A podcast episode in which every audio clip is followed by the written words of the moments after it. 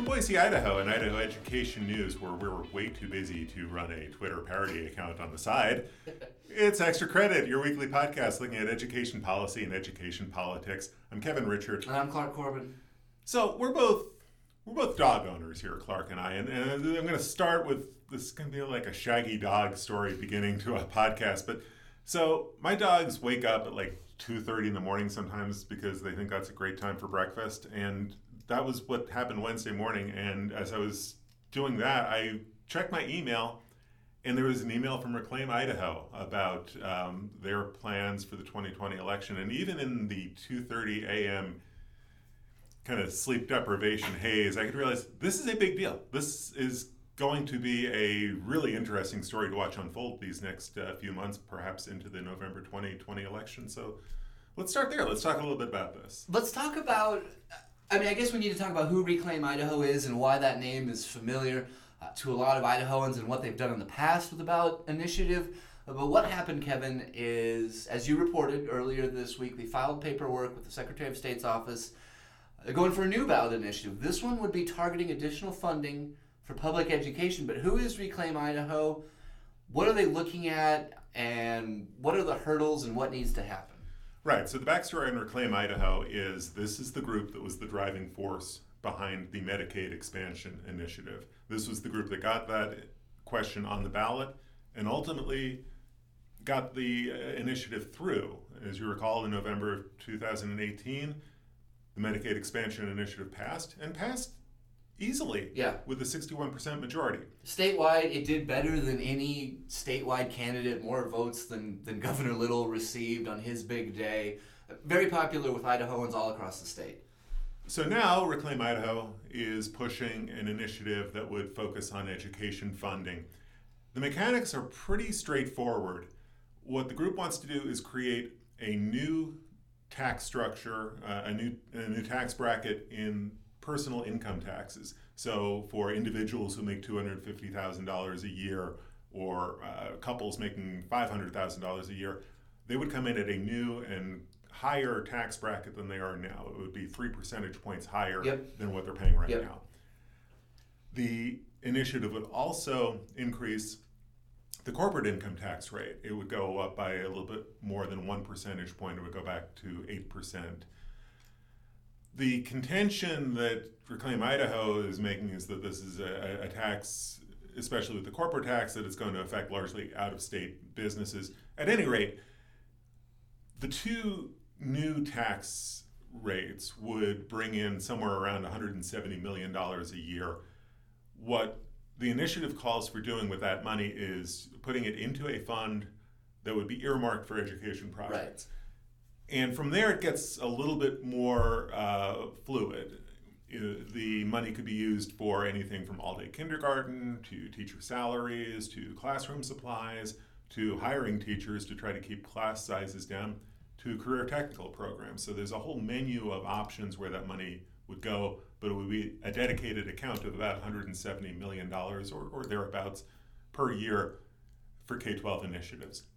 Now, let's be clear about where things stand now. They filed the paperwork with the state, but that doesn't mean this is going to be on the November ballot. They have, as you reported, a number of hurdles to reach. What what would need to happen, and, and what are they facing to get this before voters? Well, you're looking at the same kind of ground rules. Uh, and it's a difficult process to get an initiative through. I mean, notwithstanding the attempts that the legislature made to change the initiative law attempts that were ultimately vetoed by Governor That's right, yeah, yeah, vetoed, yeah.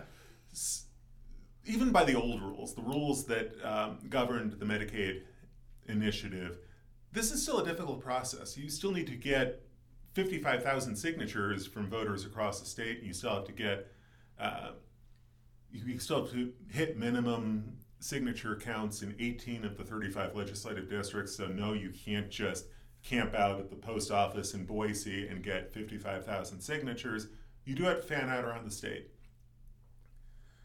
Once you get an initiative on the ballot, then you have to get the initiative passed, and that only requires a simple majority. But you know, as we've seen in the past, well, we saw in 2018, voter initiatives don't always pass.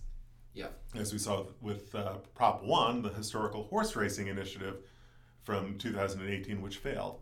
So it's a two-step process. It's a it's not an easy process getting an initiative through. There have not been that many that have been been passed in the history of in the history of, the state. So this is not an easy proposition. And I would suspect this one is going to be a more controversial and more contentious initiative, even than Medicaid expansion. I, I just sense that there's going to be a little bit more backlash to this proposal. Yeah, I was just going to ask you, like, early on, handicap this on a scale of 1 to 10. How much is the Republican controlled legislature going to love this initiative? And that's and that's an active question. I mean, we're seeing it right now with the Medicaid expansion. The implementation of Medicaid expansion has been a complicated issue, and you know, you've had work requirement legislation that went through. You have the state going through this process of trying to get waivers for, for changes in the Medicaid rules. Just getting an initiative passed does not mean that the initiative goes into effect as written. What the legislature would do if this uh, if this were to pass in 2020 is anybody's guess. But even in the run up to that, I go back to the 2018 campaign over Medicaid expansion, and we didn't follow it as closely as we will follow this initiative, but pretty clearly, one thing Reclaim Idaho did on the Medicaid expansion was once they got the initiative on the ballot, they put together a pretty sound coalition of groups that supported the initiative. And not necessarily groups that you would expect to see supporting a Medicaid expansion initiative. I'm thinking with the Idaho School Boards Association and the Idaho Education Association, among others, but two education groups that came out in favor of the Medicaid expansion, saying that this is an important issue. This is going to help, you know, children with their health and welfare as they go into, into the classroom. It's going to be harder to put together a coalition, I think, on a an initiative that is going to raise corporate taxes and personal income taxes. Medicaid expansion, the opposition was pretty much the Idaho Freedom Foundation. Yeah. This time around, I would imagine the Freedom Foundation is going to be opposed. Uh, they already uh, criticized the, the measure this week. But I be really interested to see what business groups and corporate uh, lobbyists uh, do with this kind of an initiative. Where does IACI come down on an initiative like this? where do corporate um, you know corporate entities like Micron or Simplot or, or HP come down on this? Where does a group like Idaho Business for Education come down on this? And, and where do their members come down? I guess is, is yeah. an extension of where does IBE come down? Where do members come down? Because here you're talking about CEOs from across the state who have a stated interest in investing in education, but also would have a uh, financial stake in what happens with the corporate income tax rate. Really fascinating politics if it gets to that point. And coming against certainly a legislative backdrop where in recent years the legislature has worked to reduce, to cut income taxes, to cut corporate taxes. That's been one of their stated goals. Um, but it's also bumping up against increased talk of uh, potential recession coming in the next three years scarcity of state resources and revenues. An interesting time, but certainly the legislative backdrop is the legislature and uh, our previous governor worked a concerted effort to reduce income taxes, reduce corporate taxes, right. saying that it needed to make the state more competitive. Right, and you need only go back to 2018 when the legislature did reduce income tax rates yep. across the board. And you still have legislators including and, and, certainly not limited to Mike Moyle, the House Majority Leader, who has said repeatedly he believes the income tax rates are too high, and I think he speaks for a fairly high number of legislators, you know, in both the House and the Senate. I think there's still a lot of sentiment about trying to make further incremental reductions in the income tax rate. Now you have an initiative that would increase some of those income tax rates, so there's going to be a direct tension between uh, those two schools of thought. I like to go back to the former poet laureate of the Idaho legislature, uh, former Lenore Hardy Barrett. Lenore Hardy Barrett. You said poet laureate. I, I was yeah. thinking of Lenore. I guess. For some reason, JoAn Wood popped in my mind, but yeah, Lenore Barrett. Always a good time for a tax cut, and that's sort of the mentality of a lot of members of the Idaho House, especially right, and then that's where tax initiatives start is the, the Idaho House. But yeah, Lenore Barrett. Um, a highly quotable former legislator, but always a good time for a tax cut. And that's sort of the default position of the Idaho legislature um, in a lot of ways, right? Right. I mean, and, and I don't think that that's uh, changed since uh, Barrett left office. I, No. I, I think that uh, when Mike Moyle talks about trying to reduce this income tax rate further, I think he speaks for a sizable segment of the legislature. And, and I think uh, he speaks uh, a sentiment that you hear from the business community. I mean, you know, I'll single out one business entity just to give you a sense of, you know, the tension uh, on something like a Reclaim Idaho initiative. I think about the, the Boise Metro Chamber of Commerce. Every year, the, the chamber comes out with its legislative agenda, and every year, two planks of that agenda are investment in education, but income tax relief Yeah. what this initiative could wind up doing is it's going to force uh, uh, folks to pick a lane, you know, between investing in education, which is what the initiative calls for, and reducing income tax rates, which is the direct opposite of what the initiative calls for. So uh, it's going to be really interesting to see what happens with this initiative and if this winds up on the ballot and if this is something that's uh, going to be voted on in the fall of 2020 this could be a really uh, interesting and could be a very expensive campaign. I mean, you, you could definitely see advertising on, on both sides of this issue. Uh, fall of 2020, lest we forget, going to be a big election notwithstanding, probably high degree of turnout, I would assume. Presidential election year, and that tends to skew conservative, so that you know is uh, that's going to be a headwind. Obviously, uh, every for- legislator will be up for re-election. Eh, but also potentially a very busy year on the initiative front. This is not the only initiative that's in the works right now. Uh, there are signature gatherers working on a minimum wage initiative and a medical marijuana initiative. I mean, if you had any combination of those three initiatives on the ballot, what does that do for voter turnout? Does that get a different uh, cohort of voters coming out to the polls that may or that may not vote necessarily if not for an issue like education funding or medical marijuana or the minimum wage. So, a lot of variables at play, but um, you know, you can see already that this is going to be uh, a big topic and a big talking point as we go forward into uh, the initiative process and potentially into the 2020 elections. All right. We're obviously at the very beginning of this process, so we'll continue to follow it, follow the signature gathering process, report on how that goes and the progress uh, that they make. If you want to get caught up on the initial announcement and the initial story from the paperwork filing and go back over sort of where things stand and, and the thresholds for getting this on the ballot, uh, head over to the homepage, idahoednews.org. Look for Kevin's story uh, from midweek, uh, Right. It's and we'll on- continue to right. follow it. It's under my blog. Uh, I have a full story there. Also have a link to the initiative so you can see the language for, for yourself. But that wasn't even the only story that we had uh, break after hours Tuesday heading into Wednesday morning. No, and we're still talking about education funding. So let's talk about uh, the budget request for the upcoming budget year that Superintendent of Public Instruction Sherri Ybarra uh, put forward. Uh, there's one big ticket item in there, Kevin, but uh, you got the request, you wrote it up. What's she asking for, and what stands out initially uh, at this very early juncture to you? In some ways, what she's asking for is kind of a, a hold the line in a lot of areas. Um, the raw numbers, her budget request for 2020, 20, 2020, 2021. Right. the budget year that begins on July 1st, 2020. Yeah. That's the easiest way to put it. It's about a $100 million increase. It would bring uh, the K 12 budget to just under $2 billion. It comes to a 5.3% increase.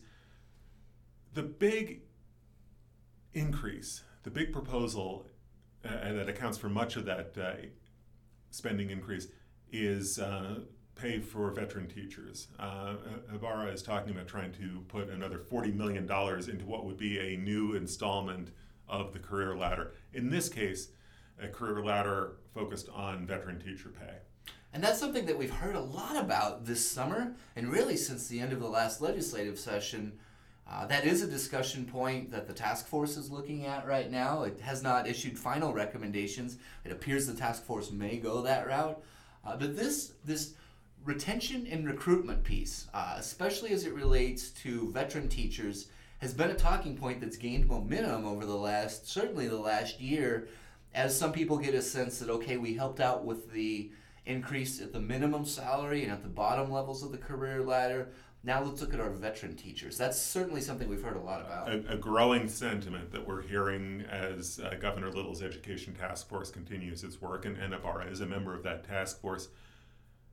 A, a growing, um, almost a consensus around the idea that while the career ladder did help with beginning salaries and did help uh, with teachers who are uh, maybe a couple or a few years into their career, it really didn't put much money into veteran teacher pay and it didn't make good on the recommendation from Governor Otter's education task force from 2013, Correct. talking about a $60,000 maximum salary that the legislature never implemented.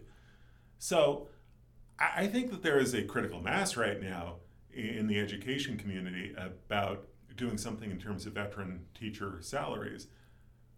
The question is whether that money is going to be there. State revenues, right. And, and that's become an increasing issue this summer.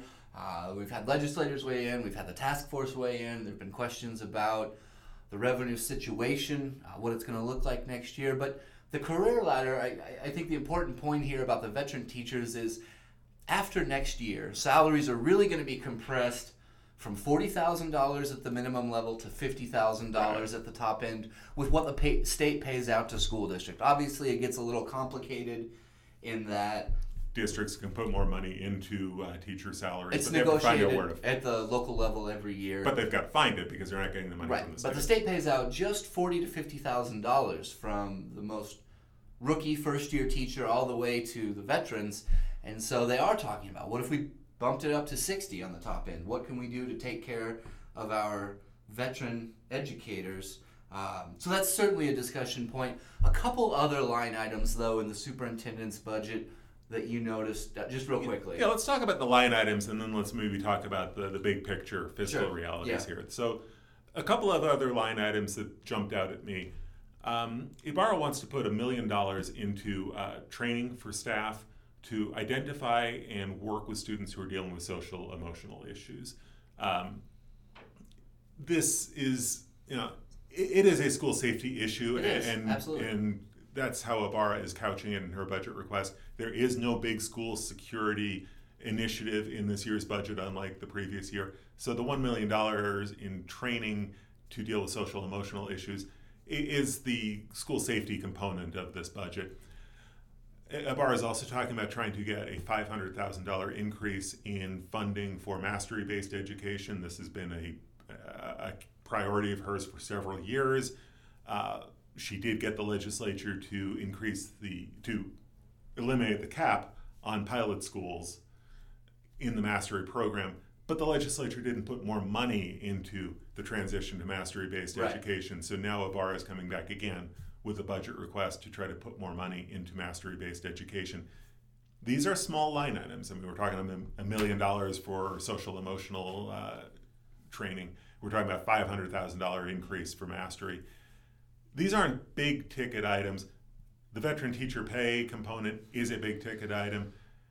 And I just have to wonder, and I'm not the only one who's asking this question because it, it's it, it, this is also one of those prevailing sentiments that we're hearing: is the money going to be there? No, because we're talking. I mean, one of the things the task force is talking about is shoring up the state's rainy day savings account in the event of a recession to help w- weather a storm, to help soften any blows. But so you talked about what's in Superintendent Ybarra's budget request. Let's talk about some things that maybe aren't in the superintendent's budget request that were big discussion point items of late. Is there anything in there for literacy, which early literacy, which is one of the governor's focal points and appears to be the predominant focal point of the task force? And uh, well, let's start there. Is there anything in there for literacy that's new and different? Not new or different. The line item on literacy is the same as what was funded this year, so a little bit above $26 million. But it's important to note that on that, and really on anything else in this budget, Ybarra is reserving the right to come back with Sure. a revised budget based on whatever comes out of the task force recommendations. And remember, the task force is at least talking about a recommendation towards all day kindergarten, which could be a. Is it gonna be free? which isn't going to be free. It could be tens of millions of dollars to roll out an all day kindergarten program. That's not in there yet. That's not in the budget. There's no increase for literacy spending. But we'll see what comes out of the task force recommendations and in turn what uh, what Ybarra does with her budget recommendation based on the task force's work. What about one of the big issues from the last three years, the school funding formula? Is there anything new and different about the school funding formula, or is there any money she would ask to set aside to hold districts harmless? That's a term we heard last year in the event of a transition to a new funding formula. No, and I think that's another big variable that isn't in this budget because right now there is no school no, new school funding formula, so there really is no money set aside.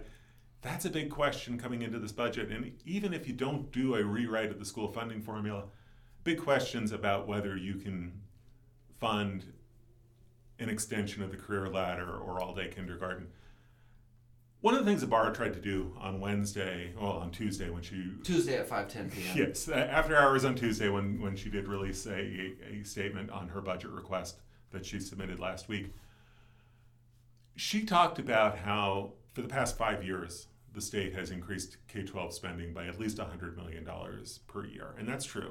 Um, and that's true that in her five years in office, we've seen those increases of at least $100 million It is a year. It is true. And it's true that that's happened every year since uh, Governor Otter's task force did its work back in 2013. But but here's the thing, and and I think it's a much tougher budget year for a lot of different reasons, uh, and we've written about some of these. Revenues are not coming in as expected.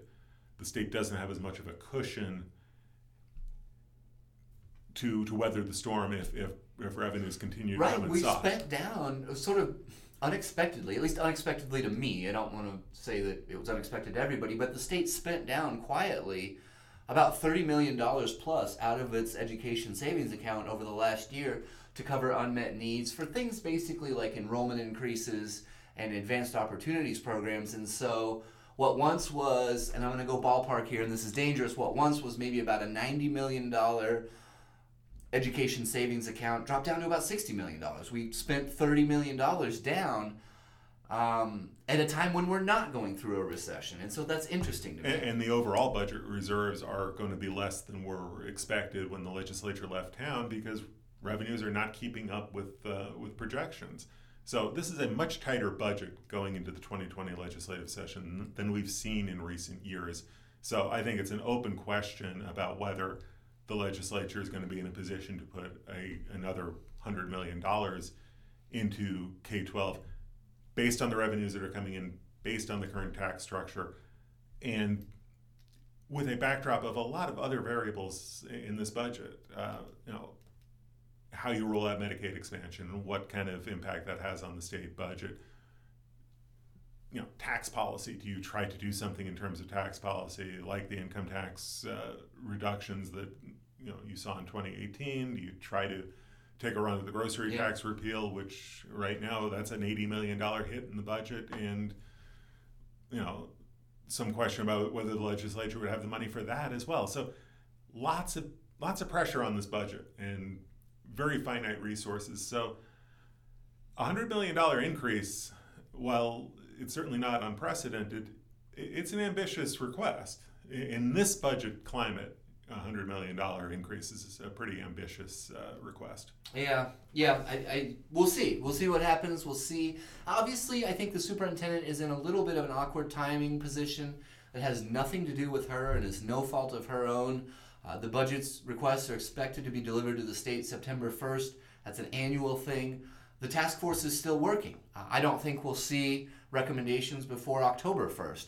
And so it's kind of a tight timeline, time tight timeline uh, before the next legislative session.